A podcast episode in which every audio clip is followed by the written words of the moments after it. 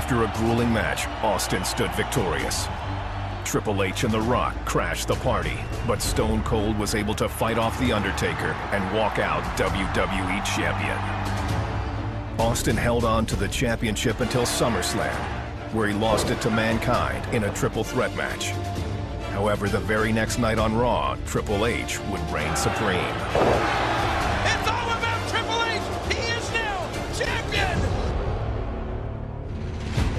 With Survivor Series approaching, Stone Cold was pitted in a triple threat match against Triple H and The Rock for the WWE Championship. Come here, you little bastard! But before the event could even get started, disaster struck. Good God Almighty! For God's sakes! That car just ran over Austin. The car incident left Stone Cold with severe neck damage, and after undergoing surgery, he was out of action for over nine months. In his absence, Triple H and The Rock dominated the WWE Championship picture, while Austin was left with questions as to who was behind the vicious attacks. I will get my payback, and when I find the bastard that did this, I will take it out on your ass, and that's the bottom line. Cause Stone Cold said so. While Austin questioned other WWE superstars in search for answers, the truth finally came out. I did it. I did it for The Rock. I ran over Stone Cold Steve Austin. And to tell the truth, I'd do it again. Austin, this Sunday, no mercy.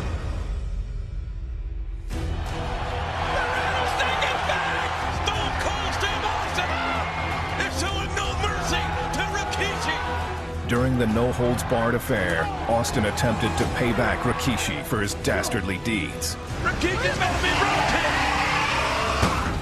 but the police intervened. Stone Cold would have to wait until the 2001 Royal Rumble to get his hands on Rikishi again.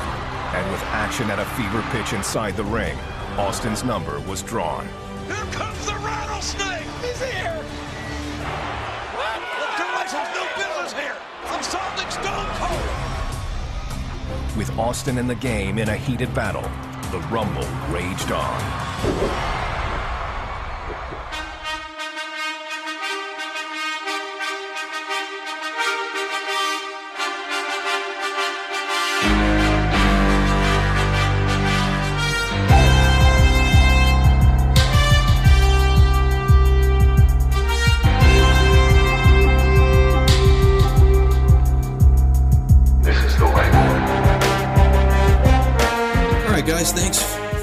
Download here on another episode of the Perfect 10 for the New Blood Rising podcast. I am William Rinkin, joined by Charlie Stabile. How are you, man? Good morning. The Royal Rumble, um, I think the Royal Rumble, just to get a, premise, a, a preface here, it is the best WWE match to show in a room full of fans and quite possibly non fans because it is the easiest thing that people can enjoy who have no idea what's going on. Would you agree? I think that's fair because there's a level of audience participation to it, Right. and um, and there's you know there, there's also you can also rope in old fans uh, because of the surprise entrance that'll come in. So people that don't watch it anymore, they'll be like, "Oh, I remember that guy." Right. It, it's Yeah. a lot of fun to watch one of these in like a bar environment. Absolutely. I was saying this with Henry on the the, the Taker Shawn episode was that I think watching a, a wrestling event in a bar is better than being at the actual event in many ways. I, I there's mm-hmm. just something about it. I remember I was texting with you during WrestleMania 28. 28 was a ball in a bar. WrestleMania 30 unglued in a bar. That was really good. Um, yeah, I, absolutely. And I think the thing about a battle royal or the Royal Rumble is like it's one of those things where it's like you, you literally just have a bunch of guys in the ring who are just trying to throw each other out. That's so easy. You don't have to know anything, and that's fun. You know. Oh yeah, I mean, the, the, the only problem with this match is that I think this match is a typical Royal Rumble match is hard to structure, and like for instance, the last one, was a very well done version of the Royal Rumble. Um, the one where Brock Lesnar just dominated the whole thing. Because like, there's there's moments and sections of the match, and then they improvise within that section. And Royal Rumble 2001 definitely has that. It introduces some things in there that I don't think had ever been done before. Uh, and so it's fun to like, okay, that's when this happens, and that's that's that leads up to this, and then this guy comes in, and then that changes everything to this. Like one of my favorite things in, in this Royal Rumble is when somebody big is about to come out, and oh god, we got to clear the ring Yeah. and it's just you know just chucking like chucking bags over a fence like guys just start flying out of the ring Oh yeah. Oh yeah. Um, and you know, I didn't even mention that we are you you you mentioned it, but just to clarify for anyone who doesn't understand or if you haven't looked anything about um uh looked in the the the tweet or the liner or liner notes, you know what I mean, the podcast description. This is Royal Rumble 2001, just the match that we're doing here yes Um, today. Yeah, absolutely. Like th- this this one in terms of structure, I felt like this is the first one that was really that, that figured out how to do this because you if you go back and you even look at like Royal Rumble 98 for example, another another fun one to watch. It's all centered around Austin. That's all it has is when Austin hits the ring and everybody trying to attack him. And then after that flurry Right. where he kind of fights off like he it's like Jet Li in the one and he just throws everybody off of him. It it so kind the- yeah it, and the there's only thing that uh, the only thing i would add to that is uh, it's also somewhat structured around mick foley because that was like the first time we ever saw a guy constantly coming back as a different character and that all ends i think when austin comes in. You know i think foley's on his last character by the time austin enters which i think austin was was he 25 i always remember he he, he always had like a great draw in these rumbles oh yeah. with the exception of 97 uh, And 99. he was i think he, was n- 90 yeah yeah 99 he was number two but i mean that didn't uh, i mean he's he's not in uh, that's something that this match kind of repeats. He's kind of taken out of the rumble for an extended period of time and i always wondered if this was to protect austin. Yeah. In a weird way. Because 99 him and mcmahon like go to the ladies room and you- are never to be seen until about 28 again. 99's a, that's a tough rumble. It's a tough one um, because when they leave the the Royal Rumble match, i don't remember anything it, it takes a dip. Like the excitement level really dips, and that's gonna happen. Like that's the thing that like I, I think we need to say up front is that like even this Rumble has a dip. They all have them. It's inevitable because we don't like every guy on the roster. You know that that that's never. There's no case of uh, you know every guy on the roster is somebody we care about. And so eventually you do have those low points but that's good because it helps us settle down for when like you said it's time for a big guy to come out and now let's just clear house and get ready for the next bit of excitement. So right. all right before we get into royal rumble 1 someone wanted to do here because there was a question about on twitter. I'd mentioned it Here in the last go. perfect 10 i'd mentioned it in the last perfect 10 I'm not a big fan of the John Cena US Open Challenge. I didn't go into it then. There was a question about it on Twitter, and I was like, you know what? I'm gonna save it for this because I'd rather talk about it with you because we've talked about it before. Um, all right, so the first thing that really need to be said is that I appreciate John Cena more in 2020 than I did in 2015. You and I were both saying that. We were both talking about that. And it's the truth because in 2015, it was just so much Cena. Didn't matter if it was for the world title or what. Like, he was always out there. And it just got to a point where it's like, it. Same old shit. I think that was what a lot of. There, there were a couple chants of that at, at various times throughout the run. C- Cena, seen enough. Seen enough. Remember? you know, yeah, yeah. Because let's talk about that for a second, because that's really interesting. So imagine Stone Cold Steve Austin having feuds with D'Lo Brown, Val Venis, uh, Jeff Jarrett. You know, guys that are mid card or even on the lower end. Imagine if he had a feud with Taka Michinoku. John Cena had a feud with like everybody. You know, and it's Austin always stayed in the in the upper echelon of like, okay, I'm gonna feud with these four or five guys, and that's it. And the same goes for Brett, same goes for Hogan, but Cena seemed to bounce around the entire roster of wrestlers. Like he did it all the time. And this was a prime example of that. And in theory, the U.S. Open Challenge was a great idea. But, you know, right off the bat, uh, why does John Cena have the United States title at this time? Yeah, so like I, I've this is where a lot of people like the U.S. Open Challenge because they said it elevates the title. It hel- and then on this on the same notion, it helped elevate mid uh, some of these mid card wrestlers that were looking to eventually advance to the main event. Let's let's run down the list. Let's run down the list of people, and then let's see if anyone really got elevated here. So the first U.S. Open Challenge, the first person to answer the challenge was Dean Ambrose, then Stardust, Bad News Barrett, Kane, Rusev. Uh, this was his first rematch. Sami Zayn, Neville, Rusev again, Zack Ryder, Cesaro, Cesaro again, Rusev again, Kevin Owens, and then he loses. Uh, yeah, or no, I he does he. It has Seth Rollins on here twice, and I don't know if he wrestled him once, and then he wrestled him at SummerSlam and he lost it, but it doesn't matter. Rollins is on there, but that one kind of doesn't count. He's the world champ, but um, that's the oh the Jon Stewart match. Right, right. So that's who we've got on here. And when you look at that now, and again, we're we're kind of looking at this through the prism of, of, of hindsight. So like, I mean, at the at the time, we may have thought differently, but most of those guys on there really don't go anywhere. I mean, with the exception remember, of Dean Ambrose. Remember what happened to Sami Zayn? I mean, Sam, well, Dean Dean Ambrose didn't go to the next level because of John Cena. Yeah, it was it was at least six months before the Ambrose 316 sign started showing up. You know, it just it wasn't overnight. no, I, I agree. Um, and m- one of my big issues was Cena was putting on really good matches, but at the same time, this was his experimental phase where he was trying moves that you would typically see an indie wrestler do. Like, for instance, um, that move that looks like a Canadian destroyer, but it's actually a sunset flip.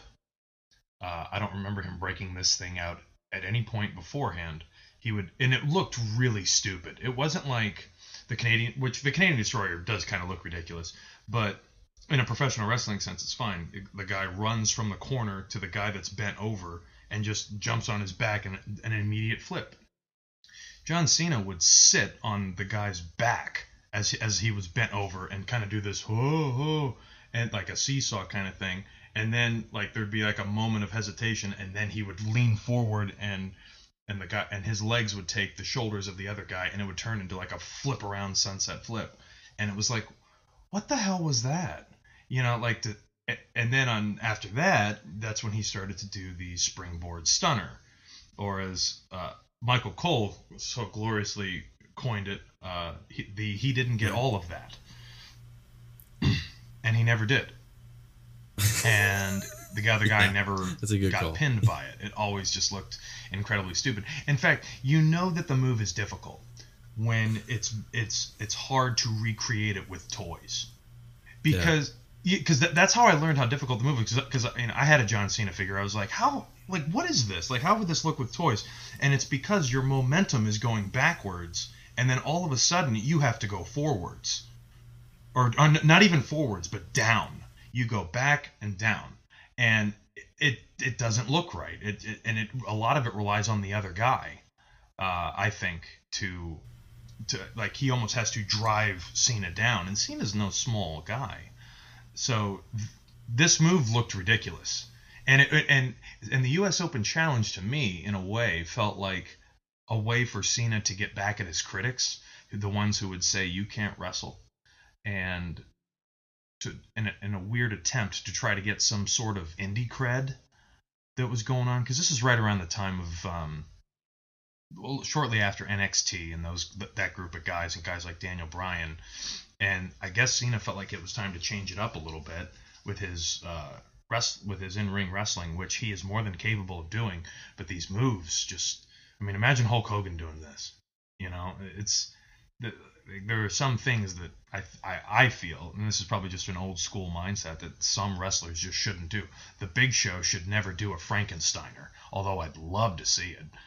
You know, it's it, it just kind of it's like no, like you don't want to do too much like when you're when you're this size. You know, I, I don't want to see Andre the Giant do a guillotine leg drop off the top rope.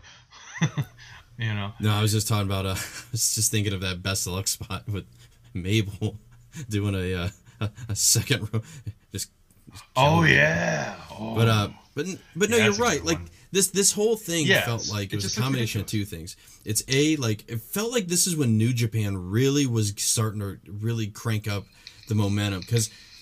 And I'm using myself as a gauge because I'll be honest, I didn't know much of anything about New Japan, but I felt like in 2015 was when I really started to hear about it because it's this it's the year Jim Ross does commentary for Wrestle Kingdom, and it just seemed like it got a lot more attention than it normally had. And again, that's not to say it didn't. I'm just saying, like to a, I think a, a, lot of fans, it's it was still just kind of an unknown thing. There were still plenty of U.S. fans that were well aware what was going on, but it felt like it really started to pick up momentum to where it started to cross over with other fans that really hadn't heard about it.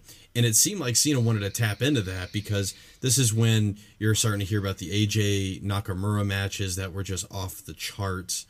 You're hearing about um, uh, trying to think of some of the other ones. Obviously, some of the Young Bucks matches that were very, very highly regarded, and it definitely seemed like, as you were saying, like this was an attempt to to eliminate the "you can't wrestle" chant, basically, that people would throw at Cena. I don't know. I just um, overall, I, I just th- I, I think on the surface the idea was oh yeah well cena's to elevate these mid-card guys by putting them in raw matches that seem like they're really into it but they're really not because john cena's always going to win at the end that was my biggest problem is that nobody i never really believed anybody was going to beat him ever none of them i never believed it so Well, what about the Sami Zayn thing where he like injured himself?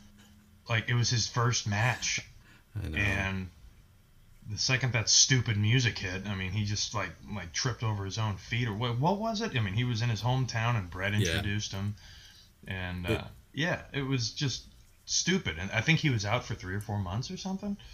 You know, it just it was bad. So, and what I remember is that the thing with Rollins happened. Cena gets the belt back, and then I think Cena tries to restart the U.S. Open Challenge, and then Del Rio returned, yes and then and then Del Rio, who was already established, he had been the world champion a couple of years before that. Del Rio beats John Cena in like two minutes, and it was like, well, what the hell was that? Because then it then it retroactively made everyone else look like an idiot because Del Rio could beat him in two minutes. Big match John. And then I don't even remember what happened with Del Rio after that, like League of Nations or something. Like they didn't do anything with Del Rio. Um, And I think this definitely bears mentioning within this. In May is when they do Elimination Chamber, and in Elimination Chamber is when Kevin Owens like shockingly beats Cena clean. in a great match. It- Yeah, yeah. I, I, if I'm right, I don't think the belt was on the line. It wasn't. No. And then Just and then they rematched two more times uh, on the next Yeah. two pay-per-views and this is like this was always it was kind of funny in a sad way but this was the punishment for beating John Cena if you beat John Cena he's going to beat you twice or three times or till the end of your career you know like Rusev. We just mentioned Rusev. Yeah, Rusev. Rusev. has him pass out to the the accolade um, at uh, oh, uh, no limit or to no limit. What's the to the limit? over the limit? Over no wait maybe i'm wrong. Is the one that they booted up in february of 15 it was the first one that they did. And i remember being at that show and seeing a loss and i remember a bunch of kids crying and was like oh man it's all right. He'll win it back at mania. You know because guess what charlie? He, inevitable. john not only does he beat rusev he pretty much just kills him. Yeah. like rusev they do that they do the strap match or the or no um, yeah the strap match they do the i quit match i feel like they do an, another type of match he loses like three matches in a row just like you said Mm-hmm. rusev gets eaten after he beats cena Yeah, it's uh, it was overkill, and I'm sorry. Like, um, I was really into Rusev when he first came in. I thought it was an interesting idea. It was kind of a throwback to the old '80s heels, uh, which Yeah. which I kind of missed. And this guy, he looked like a Mack truck, so you know that's I, that's something that I miss. And Cena killed him, and I've never been able to take him seriously. When people would say Rusev Day, I'm like, I don't give a shit about that guy. I, I just, I Yeah, just, yeah. I can't get behind this, and and, and the flip flop thing didn't help. But um, you know, and Sami Zayn, uh, I liked him when he first came in, and and his match with Cena is actually the one that I remember the most because even though he was injured right off the bat, uh, Sami Zayn did a great job, and Yeah. Really done anything with him. I mean, making him Kevin Owens, the, the whole thing with Kevin Owens is just stupid. With with Yeah. uh, you know, oh, you're my you were my best friend. Now we're enemies, and now we're friends again. And just like, ah, I just don't buy it.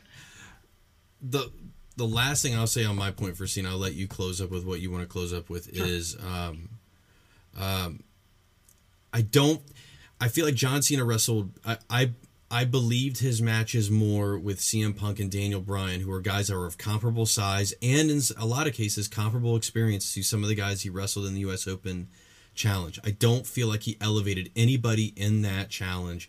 And I don't even feel like he elevated himself because I never really believed he was any better of a wrestler than he did before. He just got longer matches on Raw with a lot more uh, a lot more spots that were a part of this whole like spot crazy thing that was starting to kick up where it was just like uh, matches were becoming spot fest where you're going to have these things like springboard stunners and things of that nature I think in the end it's very forgettable. I again I'll concede that at the time were they entertaining? Sure. When a three when a, when it's a three hour Raw and you tuck this type of match in there, it's going to be pretty high octane action in there. Yeah, it's going to be a good passable twenty to thirty minutes, two segments or whatever it is. But I just think overall this thing is remembered in a way that I don't think serves fact with it. So, what are your final thoughts on it? It sounds like we're shitting on Cena, which we know we've done all we've done so much. But but you you, you made a point earlier, and it's true. Uh, absence makes the heart grow fonder. I never thought I'd miss John Cena, but I do. Uh, John Cena is a very competent wrestler, and he is one of the best. I definitely think that. I think he proved that over the years, and it's not his fault that they never did anything further with his character past 2008 or whatever it was. Um, he is more than capable of making stars, like you pointed out. Uh, I already loved CM Punk, but that match at Money in the Bank that sealed the deal. Uh, that match was so was is that's a perfect ten down the line at some point. Um, he didn't make Punk. I think Punk was already made, but he elevated Punk, and I think he did the same thing for Daniel Bryan at the, in, in that SummerSlam match. Uh, it was such a great match, and uh, another match that's fantastic is uh, John Cena when he fought Rey Mysterio on Raw for the vacant WWE title the night after Money in the Bank. That match is great. So he should be more than capable of making a star here. Like so, this U.S. Open Challenge, there should have been one guy in mind, and maybe have this guy just barely lose, like twice in two months or something, but he keeps coming back. He keeps figuring out a way to get back at Cena. You could have built a feud out of this. Yeah. Yeah, like this sort of thing. And, and these types of specialty things that wrestling makes up, they're good. Like I was thinking about the um, like for like the King of the Ring is an obvious example, but look at the the best of seven. Like I I, I kind of miss when they would just kind of create something and go, let's see, Yeah. let's see what you guys got. Like we'll just create something for you, and you can wrestle every time we're on television.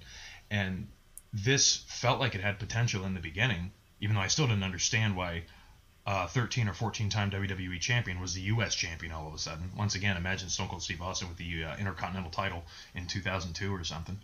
Uh, but Right. yeah, so I think this this should have worked. Like you pointed out, like you said, Kane was in there. What the hell's that all about? Yeah, it's- like it's- does that one's need to probably- be elevated?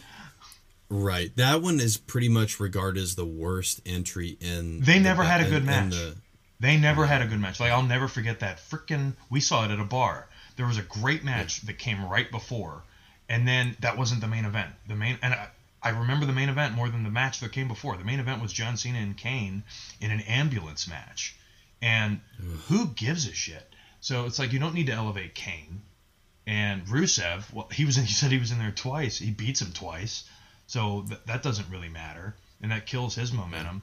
It just it was just poorly handled, and, and I can't blame John Cena for all of it. And it's he's a great, great, great, great wrestler, and like I said, more than capable of making stars, and the U.S. Open Challenge is complete bullshit. That's that's my final thought. All right, so let's let's move. I think we I think we were good with that. We criticism, praise where it's needed, and again, it all comes back to like your perspective on it. Like some people may just live within the. It, it was entertain. It, it was an entertaining time watching Raw. I'll give you that. Sure, absolutely, no problem. Um, Yeah, because all right, these were so- good matches. They were good matches. Yeah, overall, yeah, they're good matches. They're just. overall. I I'll tell you, I, I you know I just thought of it because I I screenshot it because this was a comment I saw from somebody that was like this summarizes it just absolutely perfectly. I'm pulling it up right here so I can I can reference it. I loved this. I hated it at the time and I hate it now. The reason it just seemed like a vehicle to fool fans into buying the gimmick so they can cheer on a guy they previously hated as he beat not only heels but faces too without the need for a storyline reason for him to go over them. I was like, yeah, right Yeah, on. heels and Nailed it. faces. I mean, he he he Yeah. fought the whole card. You know, like it would Yeah. have been cool maybe if they threw in like, I don't know, a wrestler. Yeah, throwing someone who we haven't seen in a while. Throwing Bobby Duncum Jr. You know, just like Psycho Sid. They're- yeah, yeah, l- l- like make it almost like some of the matches are attractions. You know, like that would be really cool. Um, yeah, that would have been fine, but the, it ends up just being a jerk off session for the John Cena character. And the way that Cena loses, uh, finally with Del Rio, it just like what the hell was that all about? You know, because because that Yeah. that match, I think Del Rio legitimately beats him with a kick to the face. I think he just kicked Yeah. him in the face, and that was the three count right. you know and it's it's just not for me All right, well let's shift now. Let's do let's get into Royal Rumble 01. well hold on The- wait why i wanted to tell you what i watched hmm. i wanted to tell you what i watched Oh, And okay. this will be real quick and i highly suggest you watch it because i think you'd really like it um, jason had mentioned it a couple days ago and i'd forgotten about it uh, the new documentary that's on youtube right now about chris benoit it's Yeah. fantastic uh, no bullshit this is the kind of documentary that i feel like wwe would want to make about him but they just can't do it and like, the amount of interviews that they have Jim Ross, Chris Jericho, um, Nancy Benoit's sister, yeah, Dean Malenko, Chavo Guerrero. Chavo is fantastic. Chris Benoit's kid. Um, this thing, like Jason had sent us a text, and I disagree with it because he's like, "Wow, I can't believe they're humanizing Chris Benoit." They're not. They're just telling the story. They're telling the story of what happened, and that's that's essentially the end of it. And Chris Jericho, it sounds like, he was like the main driving force of it and he, he even narrates it and he makes and he says some chris jericho is so fucking interesting uh, just whenever he talks he has such an interesting perspective on things. You know like he, he's one of those those magical wrestlers that when he talks like he, he he has the gift of making you look at something differently um, that other you know that other wrestlers just can't verbalize. Uh, so it's it's a two-parter.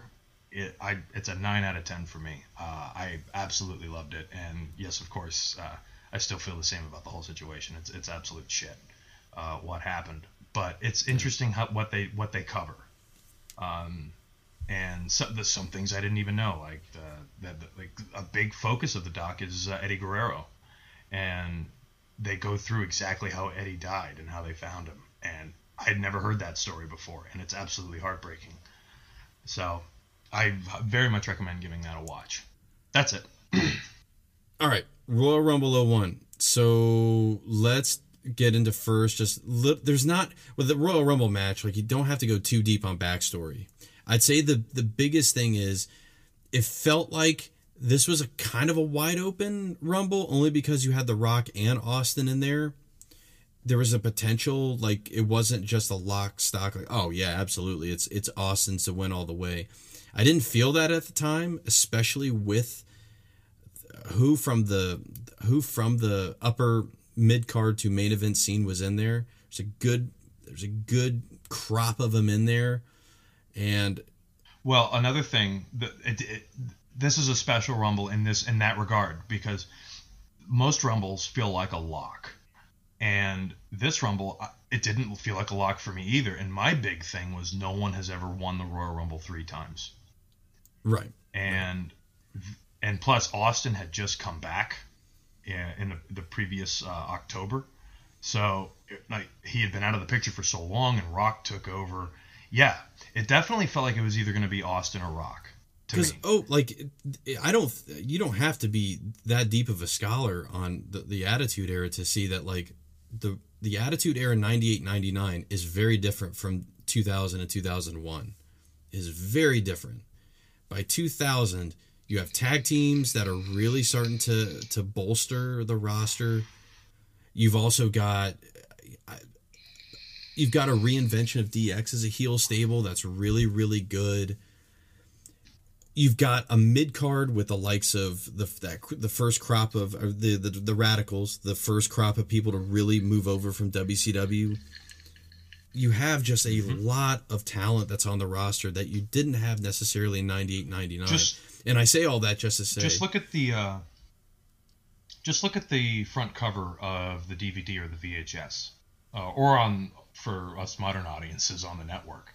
Um, this was the first time I think since '93 that they had an animated front cover with all the wrestlers like coming down the street, and that was so cool because the talent pool was massive at the time. And just look at that front cover, like all these guys were in here at the same Yeah. time.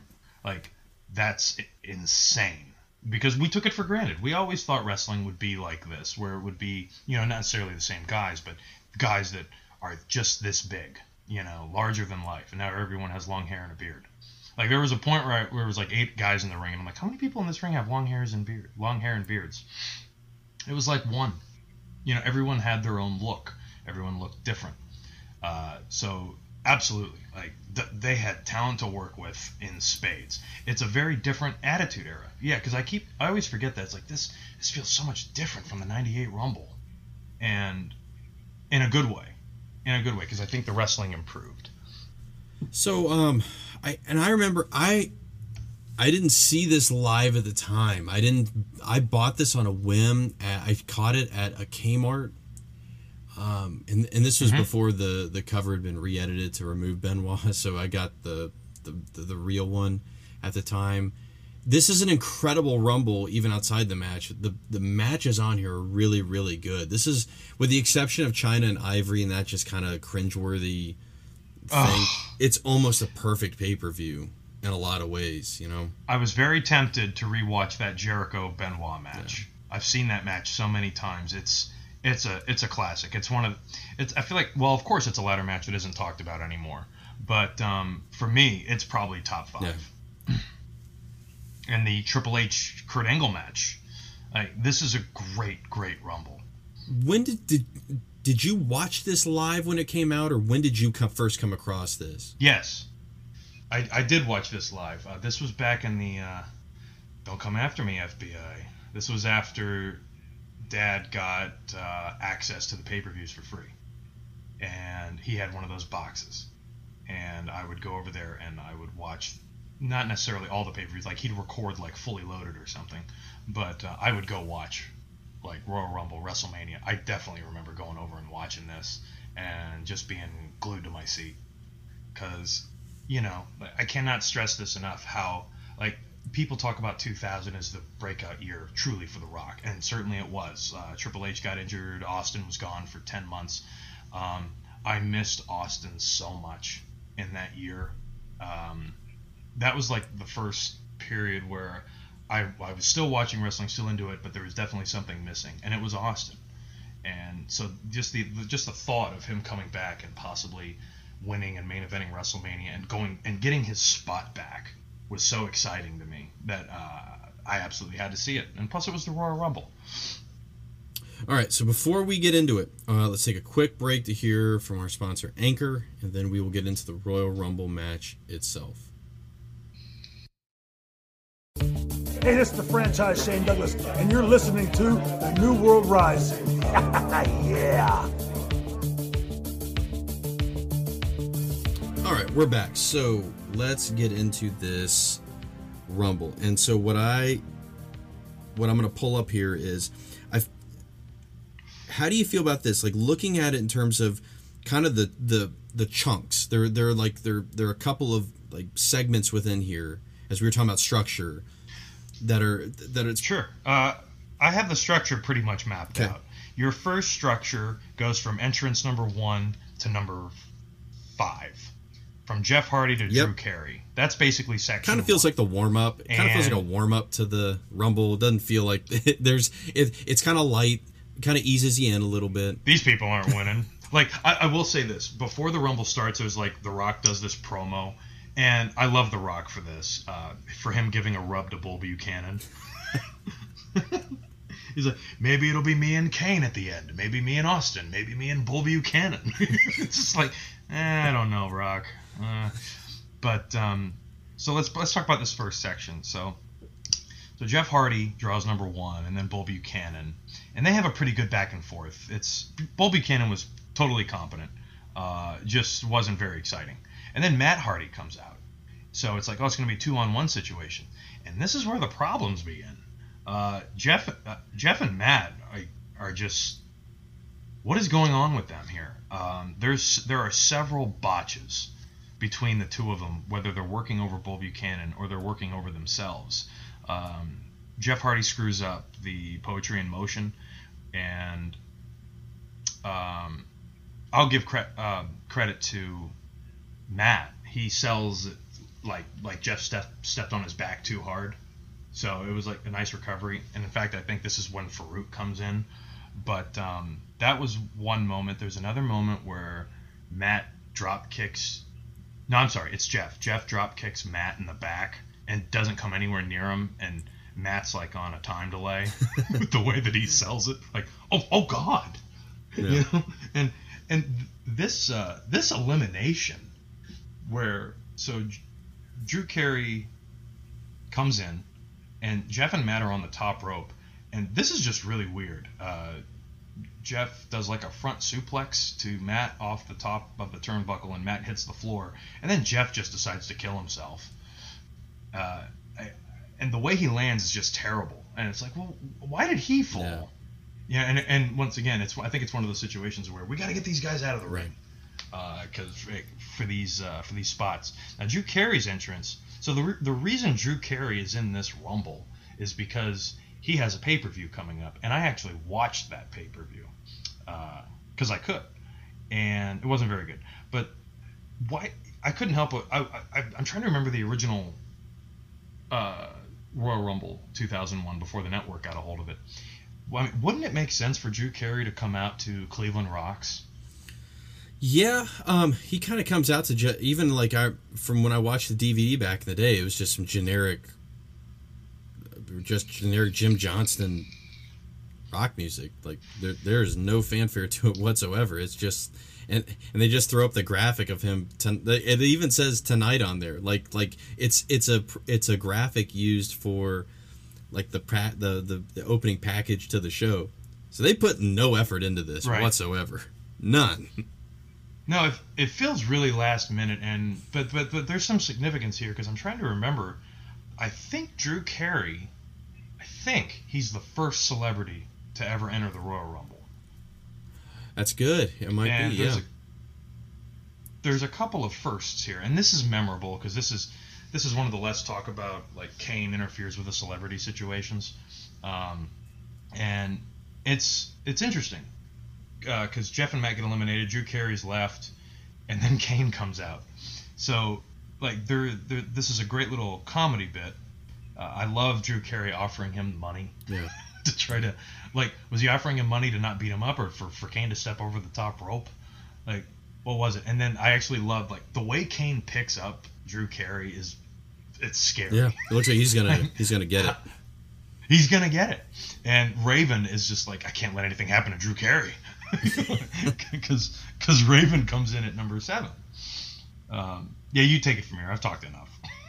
No, it's so it this is what kicks off a really like um there's gonna be plenty to say about Kane, so we don't even have to worry about blowing all of it now. There's gonna be plenty to say about Kane throughout all this, but what Raven's entrance uh, after Kane really kickstarts what I think makes this Royal Rumble very memorable is when it for the next seven through I mean I'd say what seven through I'd say seven, seven. through ten.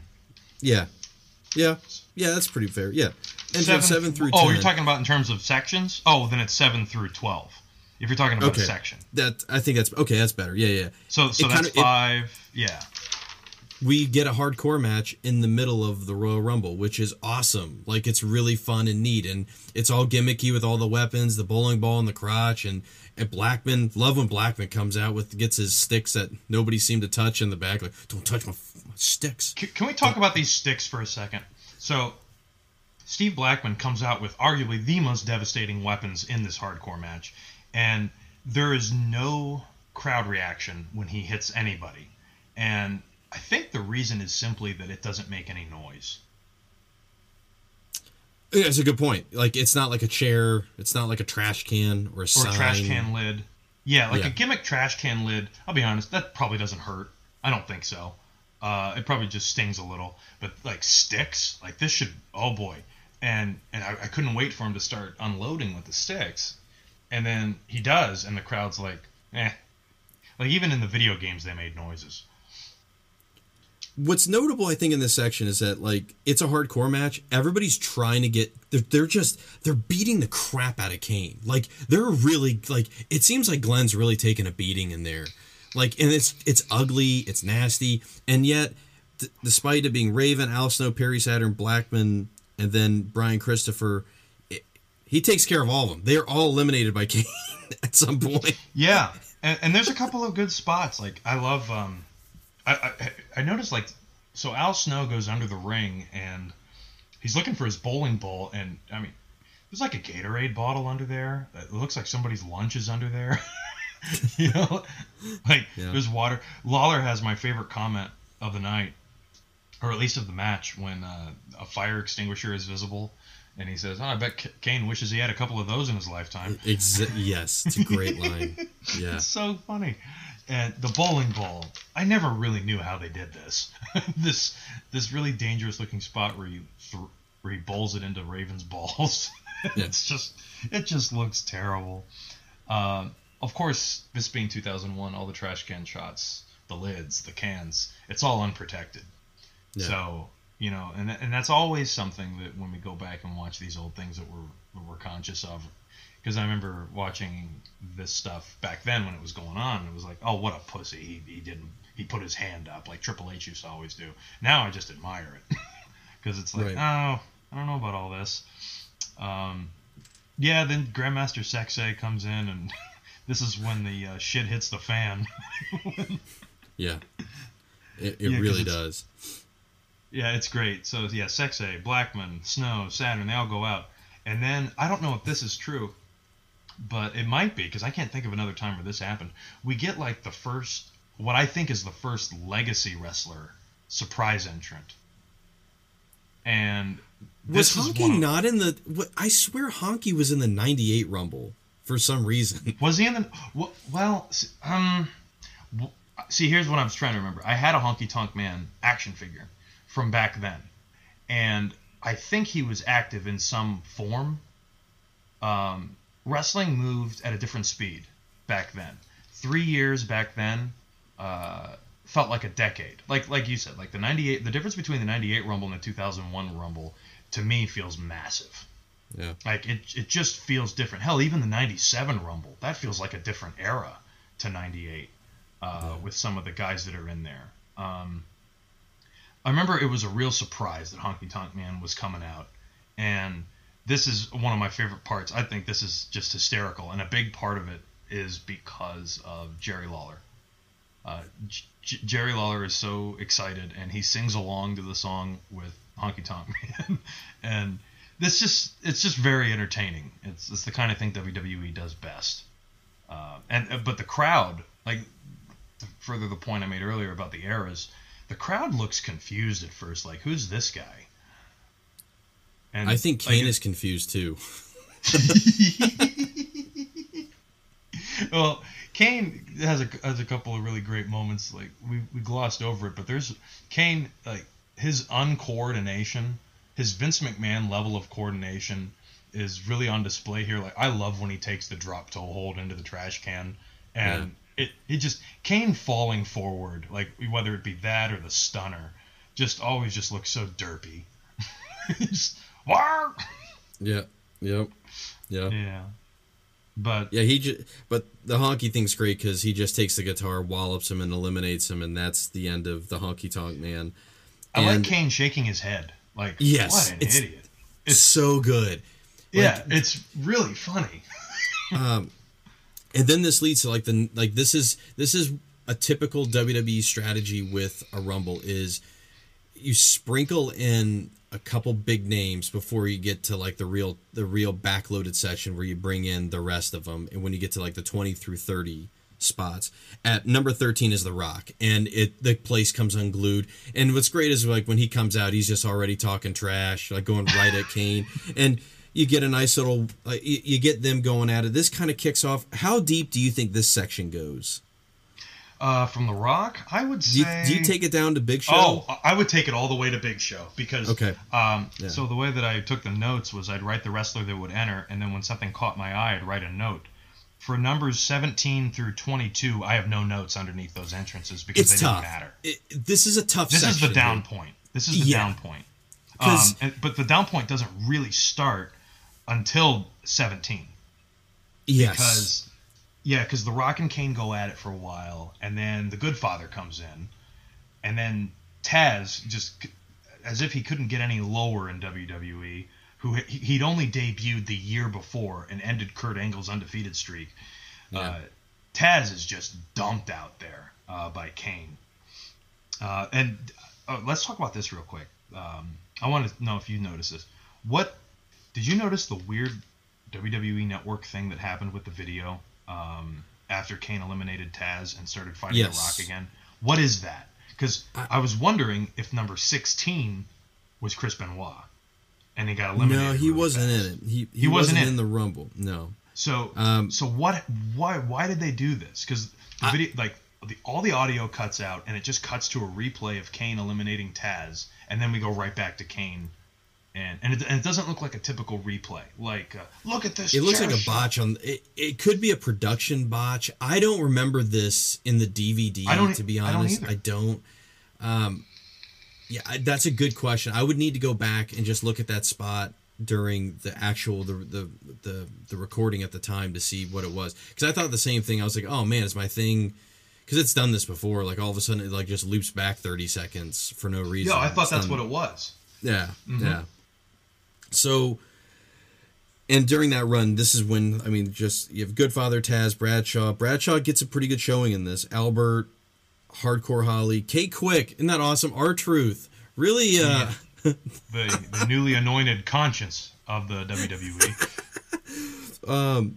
Val Venis. I feel so sad saying that because he just sucks in Right to Censor. I hate, I hated that so much. They, it just they it killed his him. character.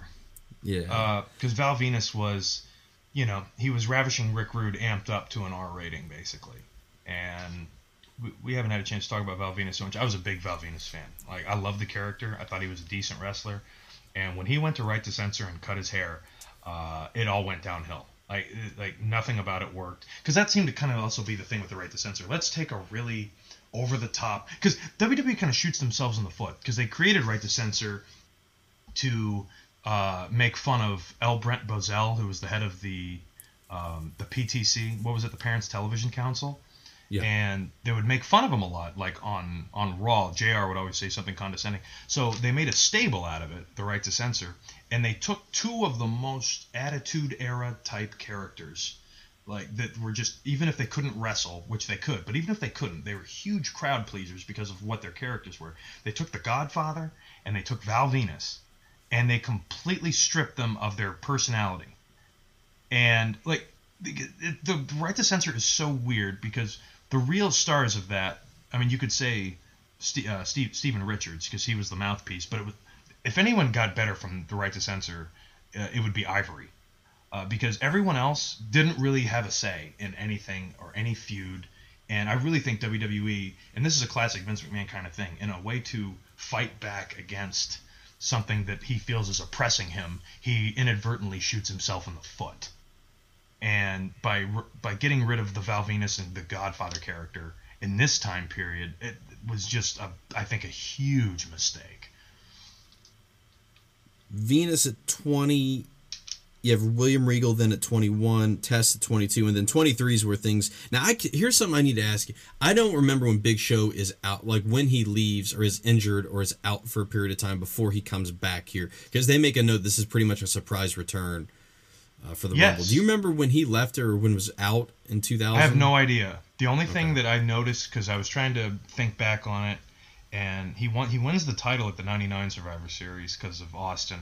I don't remember anything in 2000 that he did off the top of my head other than the Royal Rumble with with The Rock. But He does did notice, WrestleMania. He does the Mania match uh, in the Four Corners, right? He's in that. yes, he was in the WrestleMania 2000 McMahon stroke off match. Uh, Is 2000 when he has?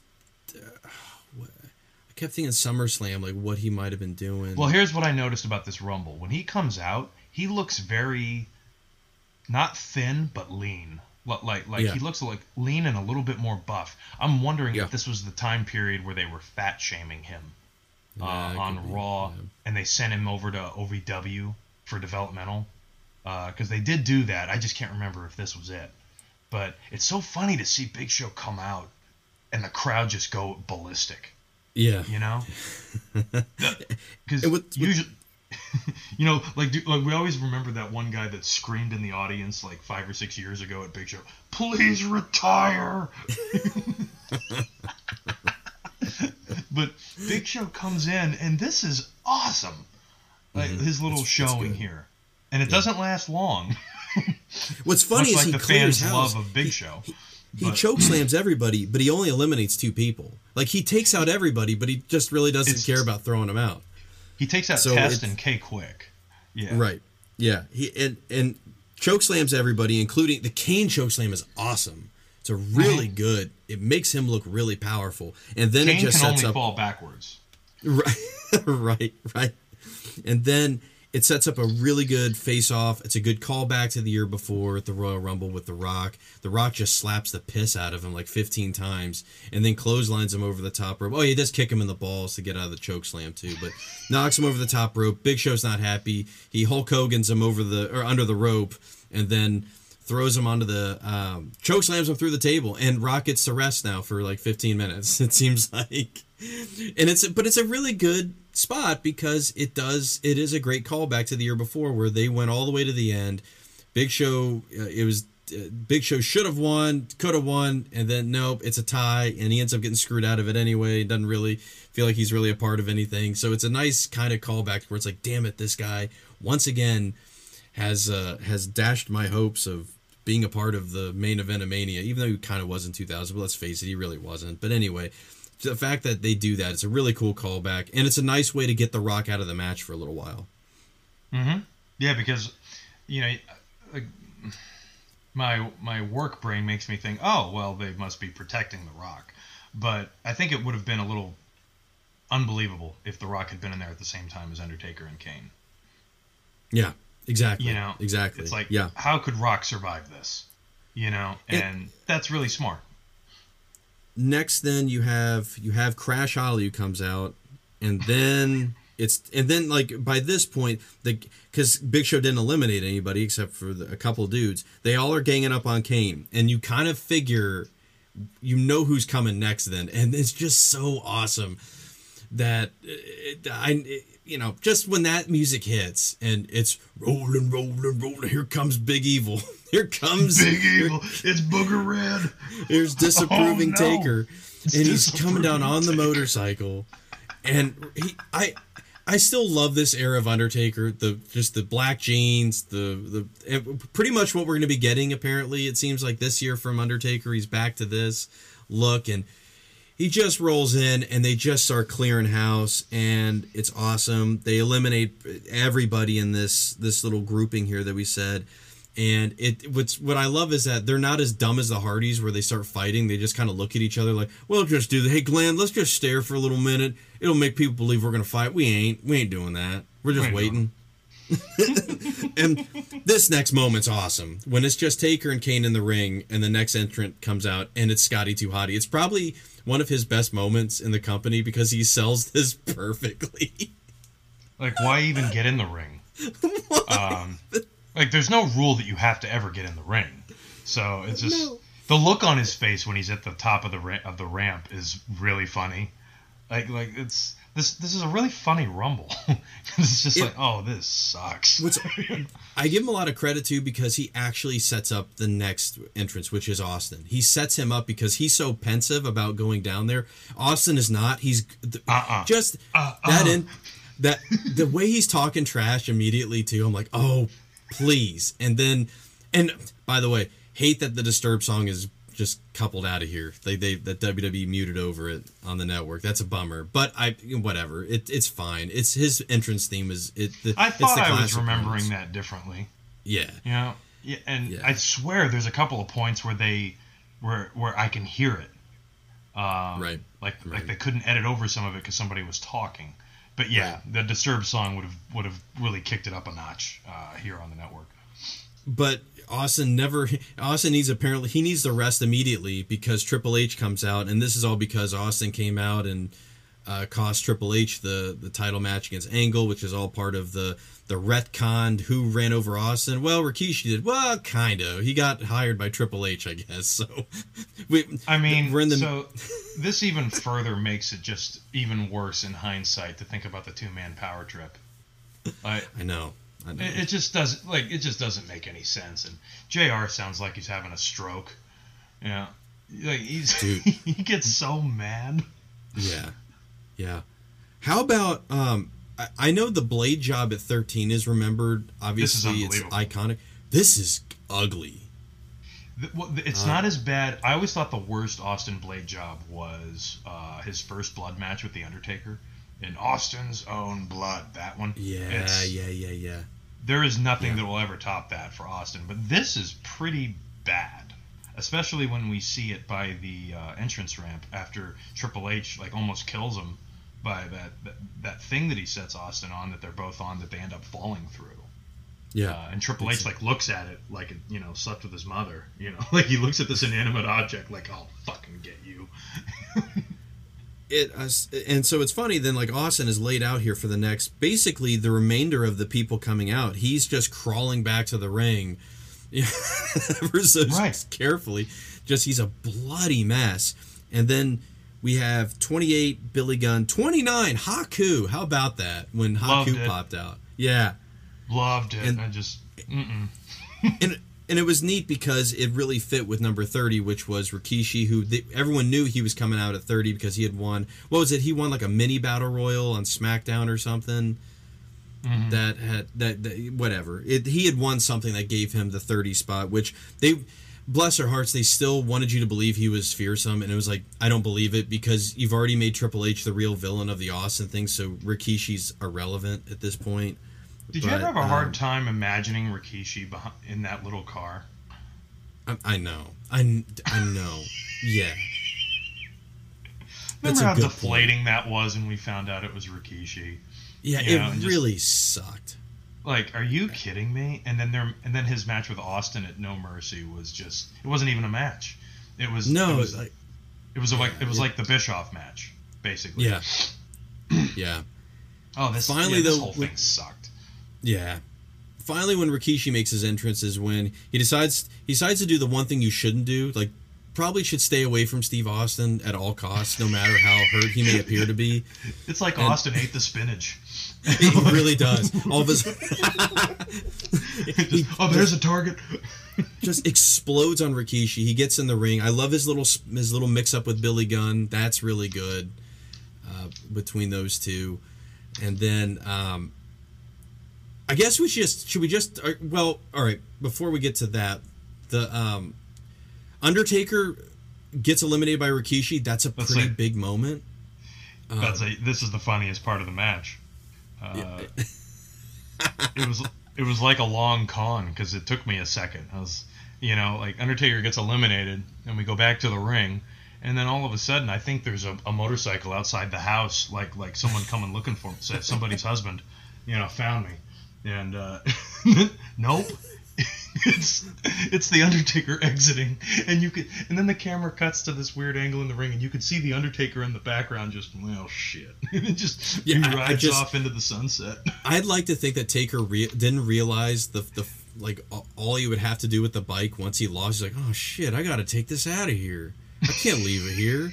I don't trust Excuse that me. Spanish. I don't trust that Spanish announce announcer. What's he gonna? do? He makes man. That makes steal my bike, man. No. Hey, hey, man. Make a path, please.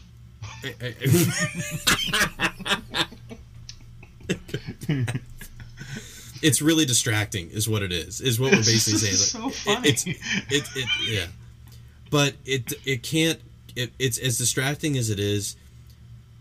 The moment in the ring that makes this rumble really memorable, and I have no idea if they planned this or if they talked about this in any way. At opposite corners of the ring, all of a sudden, Austin and The Rock lock eyes, and it is chilling to watch. Like it gets you so pumped up because they have avoided each other the entire time uh, in the Rumble at this point, and for the most part, they had you know because of Big Show's thing with Triple H's thing, they kind of kept them out of it. But this moment is so cool. The camera work, cutting between both, Austin just an absolute bloody mess, and then they go toe to toe in the center of the ring. This is the moment of the Rumble, wouldn't you say? Like this is it. Absolutely. Uh, Got to give credit to the WWF camera crew uh, for having the foresight to zoom in on Austin and Rock's faces. Uh, and Austin, it's it, the way that he looks on the. Gr- Austin is so good at staring. He's like the Clint Eastwood of pro wrestling when it comes to this. Um, he's on the ground staring, and then he looks completely different when he's standing up and staring at him you know, and, and the blood's just all over the place, and it's just like, holy shit, here we go.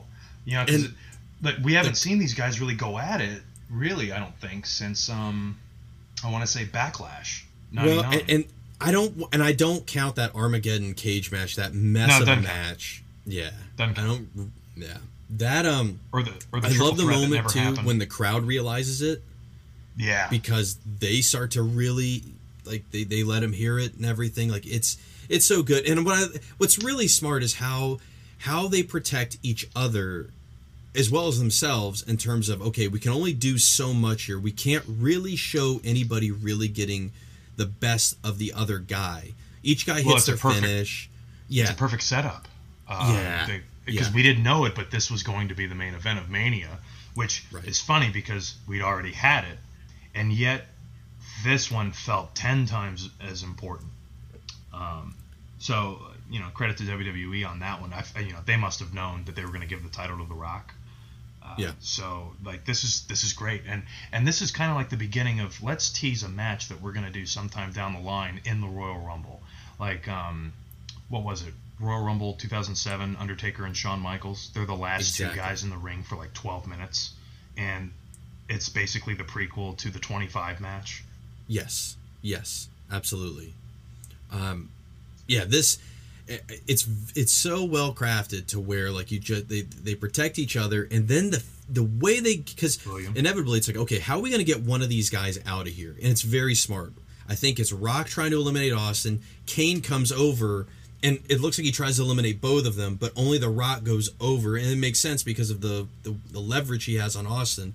He's over him trying to eliminate him, and Kane just completes it and The Rock is the only one who gets eliminated. But it's really good because it seems kind of fluky the way he goes out to where like, oh man, The Rock got screwed. It's like, well, it's it's it's kind of a fluky thing that happened there. That could have happened to anybody. And it's really good because then that sets up our our final confrontation here with Austin and Kane, who should say at this point, he stays in the Rumble 53 minutes. It's awesome. It's an amazing yeah, show. this is a this is a big performance for Kane, and uh, this was the this was the record setter uh, for until I believe was it Roman Reigns? Of course, it was. yeah. Yeah. But uh, Kane eliminated 11 people, um, according to the books, and and it's not like he eliminated 11 people and he didn't do anything else in the Rumble. Uh, Kane, th- like the whole Rumble seems to kind of revolve around him, yeah. um, it which is interesting because he I was like what you're saying because there are so many people that are like the Royal Rumble performances. They remember, oh, Shawn went the distance, Rey Mysterio this, like, but nobody did the work that Kane does. It's not like he disappears in the Rumble for like considerable amounts of time or just gets locked up in the corner because he's a big guy and everybody's trying to lift his legs up and try and push him out. It's like they do a little bit of that, but Kane is working his ass off in this. It, if Yeah. it really makes you feel like Kane is destined for something bigger. Sadly, that doesn't happen. really. Well, No, this is one of the best things he ever did. Um, he does these great, powerful things that you know these these great moments of uh, intimidation, and then he lets himself get choke slammed by Big Show, and and it's like, oh, oh, maybe Big Show's the one who's gonna finally take him out, and nope, nope, and it's just and Kane, Kane just keeps holding on. And try, I, I and I'd save this because you had mentioned it earlier. He actually takes the best stunner he's ever taken in his life. Yes, and, and it's because of the way his it's. I've watched it a couple of times. It's because of the way his right foot lands. Um, Yeah. his, his somehow, somehow he lands the stunner on both knees, and somehow he ends up on his right foot, and he uses it to pivot and just kind of do this dramatic turnaround and fall right on his back. Yeah, Awesome. It's, it's as good as it's ever going to look from Kane. Great Uh, line by Lawler too, because he's like, "Damn, well that's stupid." Because now you got to pick him up and throw him True. over the top rope. It's a great line, and of course, like, "Nah, man, I'm just gonna bash his head over the damn steel chair. That's all I'm gonna do." Yeah, Kane And, takes uh, a beating in this match. Oh God! And I mean that that final move to knock him out is uh man, it's a great finish. Yeah. I remember being really tense when Austin went to the uh, uh, the opposite rope to do a clothesline. Because like, oh, don't do that. Because I thought Kane would, you know, hold the rope down or backdrop him. It seemed really, it seemed like a possibility. Because you know, three chair shots and then he goes into the ropes. Like it's, it's I felt like I was getting set up yeah. uh, back then. But nope, that clothesline is great. The the way the audience reacts, it's great, and it protects The Rock. Uh, Austin and Rock were the last two at the '98 Rumble. Yeah. So yeah, WWE doesn't typically uh, repeat stuff like that. And the way Austin falls down after it's done, and oh man, the celebration's fantastic. yeah. It's yeah, this this is an all timer. the other thing I forgot to mention with Taker is this man when I need to go back and look when the Undertaker like I know he's in the 92 Rumble. Taker's not I don't remember him a lot in Royal Rumbles. You know what I mean? Like in the Attitude Era, he wasn't in 98, 98. He wasn't in 99, correct? I don't think he was in either one of those. He was def- he definitely wasn't in um, 2000. He was Right. he was injured.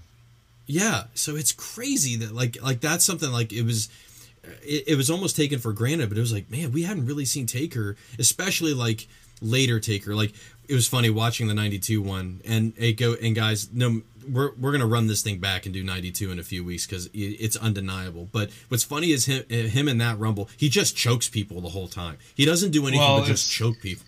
And it's, it's funny cuz right, right, right, right. It's it's funny just Yeah, it- I mean, Taker doesn't have that many Rumble moments um, that I can think of. Like, like if I, if I can think of them, uh, the Shawn Michaels one definitely. Maven uh, is really sticks out uh, when Undertaker did that when he just killed him. Um, I think he was in the 2010, the one that I went to, the one where Sha- the one that was leading up to um, the Shawn Michaels match. I think because Shawn was desperately trying to hang on and, and he just couldn't. Yeah, Taker Taker's not a big mainstay. He got title matches at some of the Rumbles. Like there's the Rumble '93. I think that's the one. No, sorry, Rumble '94 is the one where he lost the casket match to Yoko. And And Rumble 98 is the casket with Shawn. with Shawn. Yeah, where he, he killed his career for a few years. Yeah, t- t- Taker, because you would think he would dominate this thing, and, and and Taker did win that Royal Rumble against Shawn, and I think that's the only one he ever won. Yeah, he's actually really giving in Rumbles. That's what I think is really neat. Is like that you said the Maven thing, and it's like it's really cool that like he he really is like this. He's he's very giving. Like giving Rikishi that's that moment to eliminate him. It's a Yeah, that's a big thing. And um, um, all right, so it's a good transition now just to talk about like you and I've talked a, lo- a lot about what we feel like with this. We're gonna do a little bit more in a sec. So here's what some people had to say um, when we threw out there that we're gonna be doing this one. Let's hear first. We got Philip. Philip Goad here tells us he says probably the best Royal Rumble match of all time. I know people will point to '92, but I see that more as a performance. Flair makes 92. 01 has different sections that flow together beautifully. Even the Carey bit is forgivable because they sent him out with no one in the ring. And the instant an actual wrestler shows up, he was terrified and he bailed. It wasn't Leno putting Hogan in a wrist lock to get on the front of USA Today. It's It was that's Kane, and I don't want any part of that. Absolutely. Uh, and Henry uh, from the Raditude podcast says the Honky Tonk Man's appearance also cracked me up. He comes in and sings a song, then Kane smashes him with the guitar and shakes his head like, "What the hell were you thinking?" And Philip chimed in with that as well. Ryan Palmer came in. That GIF is what makes, and that the GIF is of, of Austin and the Rock locking eyes. That's what makes the Rumble for me. A crimson masked Austin locks eyes on the Rock. They get up, still with eyes locked onto each other, and go toward each other and let loose on each other. And it's an iconic moment, never spoken about. Sadly, I think that's yeah, I think it's reasonable. It doesn't get talked about a lot, and um, he he definitely mentions before the final four, you hear Taker's bike revving up to go back to the dressing room. Hilarious. And um, Benjamin says, uh, Benjamin Emerson says, first ever Royal Rumble show I watched as a kid, and probably my personal favorite Rumble match. So I, you and I talked like, it's it is definitely important to talk about this in the context of Royal Rumble '92 because the comparisons. I mean, the structure, as you led off with, that we've talked about, the structure that that doesn't exist really in the '92 Rumble yet. They were still feeling out what they could do with the Royal Rumble, but I mean, it's hard to say that this is overall better than 92. Would you agree? Or I, I liked what your comment was when I asked you this yesterday. What did I say yesterday? no, you said I say a lot of things. Will no, no, no, no. I liked I but I liked what you said. It was like it kind of depends on my mood, and it's true. Like, what do you Sure. want to watch at a given time? Like, do you want to see kind of like the hardcore thing, which is fun? Do you want to see that, or do you want to see just the murderers row of Hall of Famers that were in 90 '92? So 92 is really interesting because it's the first time the Royal Rumble mattered. Um, the Royal Rumble prior to 92 didn't it was bragging rights. You know, you didn't get a title. You didn't get a title shot. Hell, the WWF champion I think won the Royal Rumble like the first time. Hulk Hogan had won it twice prior to that. And so 92, I always look at 92 as it's the transition of the transitional Royal Rumble. Um, it's got the best of what came before and a, a hint of what's to come because the 93 Rumble, that's the first one where the winner goes to WrestleMania to fight the champion. And at 92, it was simple, and it's I think it's still the only one that did this. It was whoever wins is the champion, and there was a lot of cool storylines going on. Now, granted, I wasn't a wrestling fan, I don't think at the time, because um, I I think I saw this on VHS 92, and yeah, if you compare it to 2001, I mean, the first thing that comes to mind is star power. Just look at the interviews that happened right before. Look, look, not even the interviews. Look at the intro video at the very beginning of 92 where Vince McMahon literally names off all 30 guys. And it's insane the talent pool that they had. Um, I mean, just just everybody, and and, and the story is the, the story going into it's pretty much just about Ric Flair, and Ric Flair drawing number three, and he was gonna have to go over an hour, and just and the and how cool it was to see Ric Flair um, teamed up with guys that we never saw him feud with again. You know, like we get to see Ric Flair tussle with Roddy Piper or Jake Roberts. You know, it's the it's these cool little combinations of guys that don't don't ever cross paths, and we even get to see Ric Flair and Shawn go at it for a little bit. Um, that match is great, and and plus it's the it's like the first time I've I've ever actively seen that I can think of in the in the old uh, Federation timeline of the crowd actively not wanting Hulk Hogan to win. Um, and Hogan does a very heelish thing at the end. There's a lot of cool stories in that match. Uh, honestly, the, the only complaint I even think I have about it is this stupid moment where, because Randy Savage had two of these two years in a row, where he jumps over the top rope to fight Jake Roberts, and then they have to make up a rule on the fly that uh, no, you have to uh, be thrown over the top rope uh, to be eliminated, and then. And then '93, he outdoes himself by trying to cover Yokozuna in the Royal Rumble, and Yoko just pushes him over the top rope. It's, it's ridiculous, but there's a lot like there's a lot going on in that Rumble that's really cool, and Jake Roberts is is so cool in that Rumble. Oh man, and you got Taker in there, Sid. I mean, it's it's so loaded with guys. Uh, it's really hard to say that that's not the best Rumble. I mean, you can make the argument that it's about spectacle and star power, and that's it. But Flair has great moments. Like he, Bobby Heenan, like he has this. I'll never forget this. He goes, "I think Flair's been backdropped 25 times. Oh God!" like it's it's so funny. Like, but or Bobby Heenan, like even because to me he's the reason that it's it, one like the biggest reason why it's so good is he's like starts chastising Howard Finkel during the introductions, like you know to to win the match you have to be thrown over, and then and then you get Heenan. Oh come on, get to it. Just it's it's It- fantastic, yeah. but It's a gr- it's a great rumble. It's like yeah. these are like when I think of like my favorite rumbles, it's 92, 01, and probably 02. Like those are the ones I always. Oh, and maybe 97. I love 97. Uh, those are the ones that always kind of stick out. Uh, just as, as just memories of of little individual moments. And some of the recent ones have been good. Uh, I will say this: if you've never done it and you go to these things, there's nothing like going to see the Royal Rumble live. Uh, it, it's one of my favorite live events that I ever went to when I went in 2010. And I'll never forget that when Edge's music hit. That oh my god, it was so loud. Uh, I, I've never heard an ovation like that, and I've I've seen Austin live, but um, yeah, um, I, I wouldn't argue with someone that says that oh one's better because there's certainly times where I think it is better, but if I have to pick one right now, I mean, I, I'm sorry, I have to go with 92, and that's that's not taking anything away from this Rumble.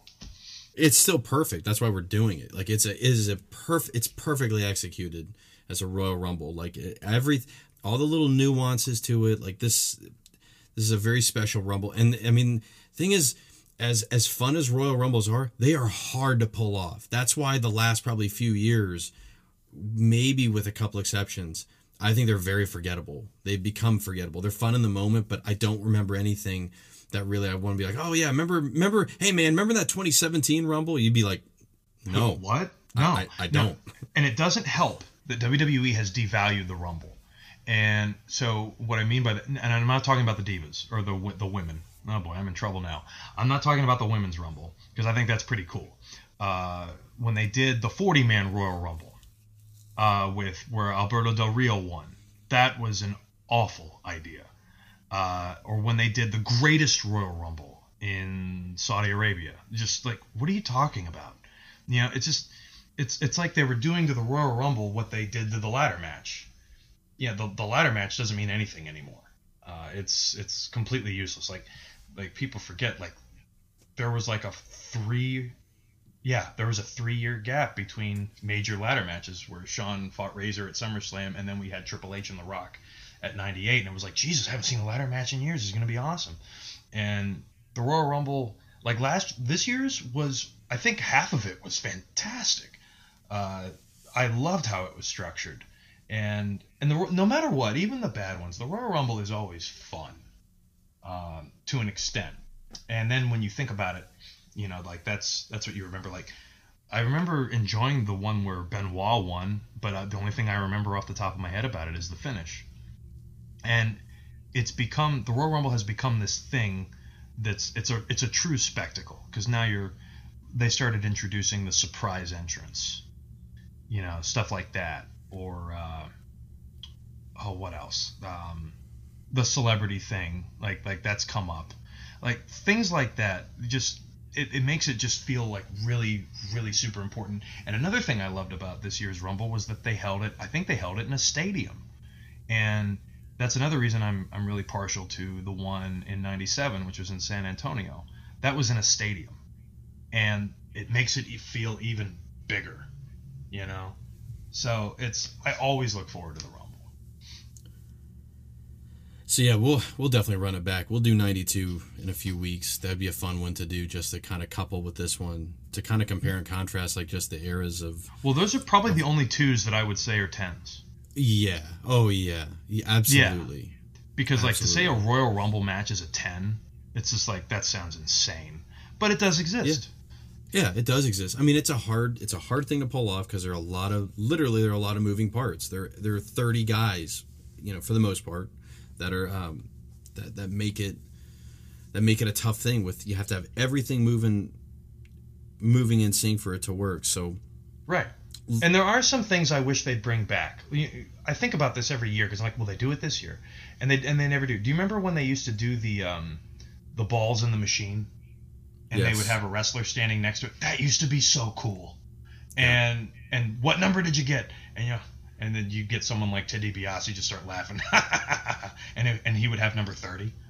Yeah. You know, like, like I miss that. And I, another thing I miss, which is hilarious, and this was like a running joke with us for a while, is when they would do like the Royal Rumble by the numbers kind of thing. And, and Uh, the thing that was always so funny is over 500 tons of humanity. That's has been in the Royal Rumble. That's like 40 big shows. when they would say stuff like that, just well, that's they they haven't done that in a while, but that always made me laugh.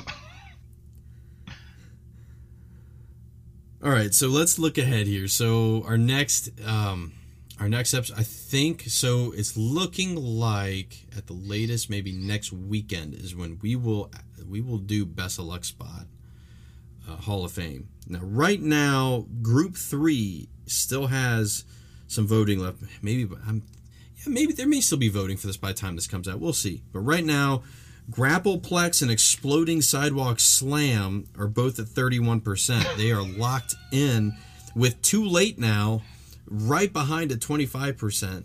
So, uh, yeah, there's a lot going on. So far, the, the the the fan inductions have been the NWO meet and greet and Mabel's second rope leg drop to the jobber have both successfully won their groups. They are going to be inducted. So we'll see what comes out of group three here. Grappleplex is pretty nasty. It's just that Japanese scoop and just drop right on his head. Have a good talking day. the, you talking about the German suplex? this is like a um, it is a single leg pickup. Just drops him on his head. Well, there's a finish. it's yeah. It's I'm, and it's funny as it looks like it's the first move of the match is what it looks like. potato, and and we're done. and we're So. done. the whole company, close it. oh, But, um. But keep your eyes open because we're we're gonna be we're posting the gifts, the videos that come along with them, so you can see them and then vote on them on Twitter. And um, there's probably I think there are two more groups left to solidify it, and then we'll do obviously the special categories as well. So keep an eye out on Twitter at New Blood Pod. The Facebook page is New Blood Rising Podcast. I am at William Rankin eighty three. I am at CM underscore stabs. We'll see you guys soon for the Best of Luck Spot Hall of Fame. Kick out! Kick out, Cactus! Goodbye, my friend. That's the goodbye. Goodbye, Cactus. Thanks for the great memories, buddy. Missed, Cactus. Godspeed, Mick Foley.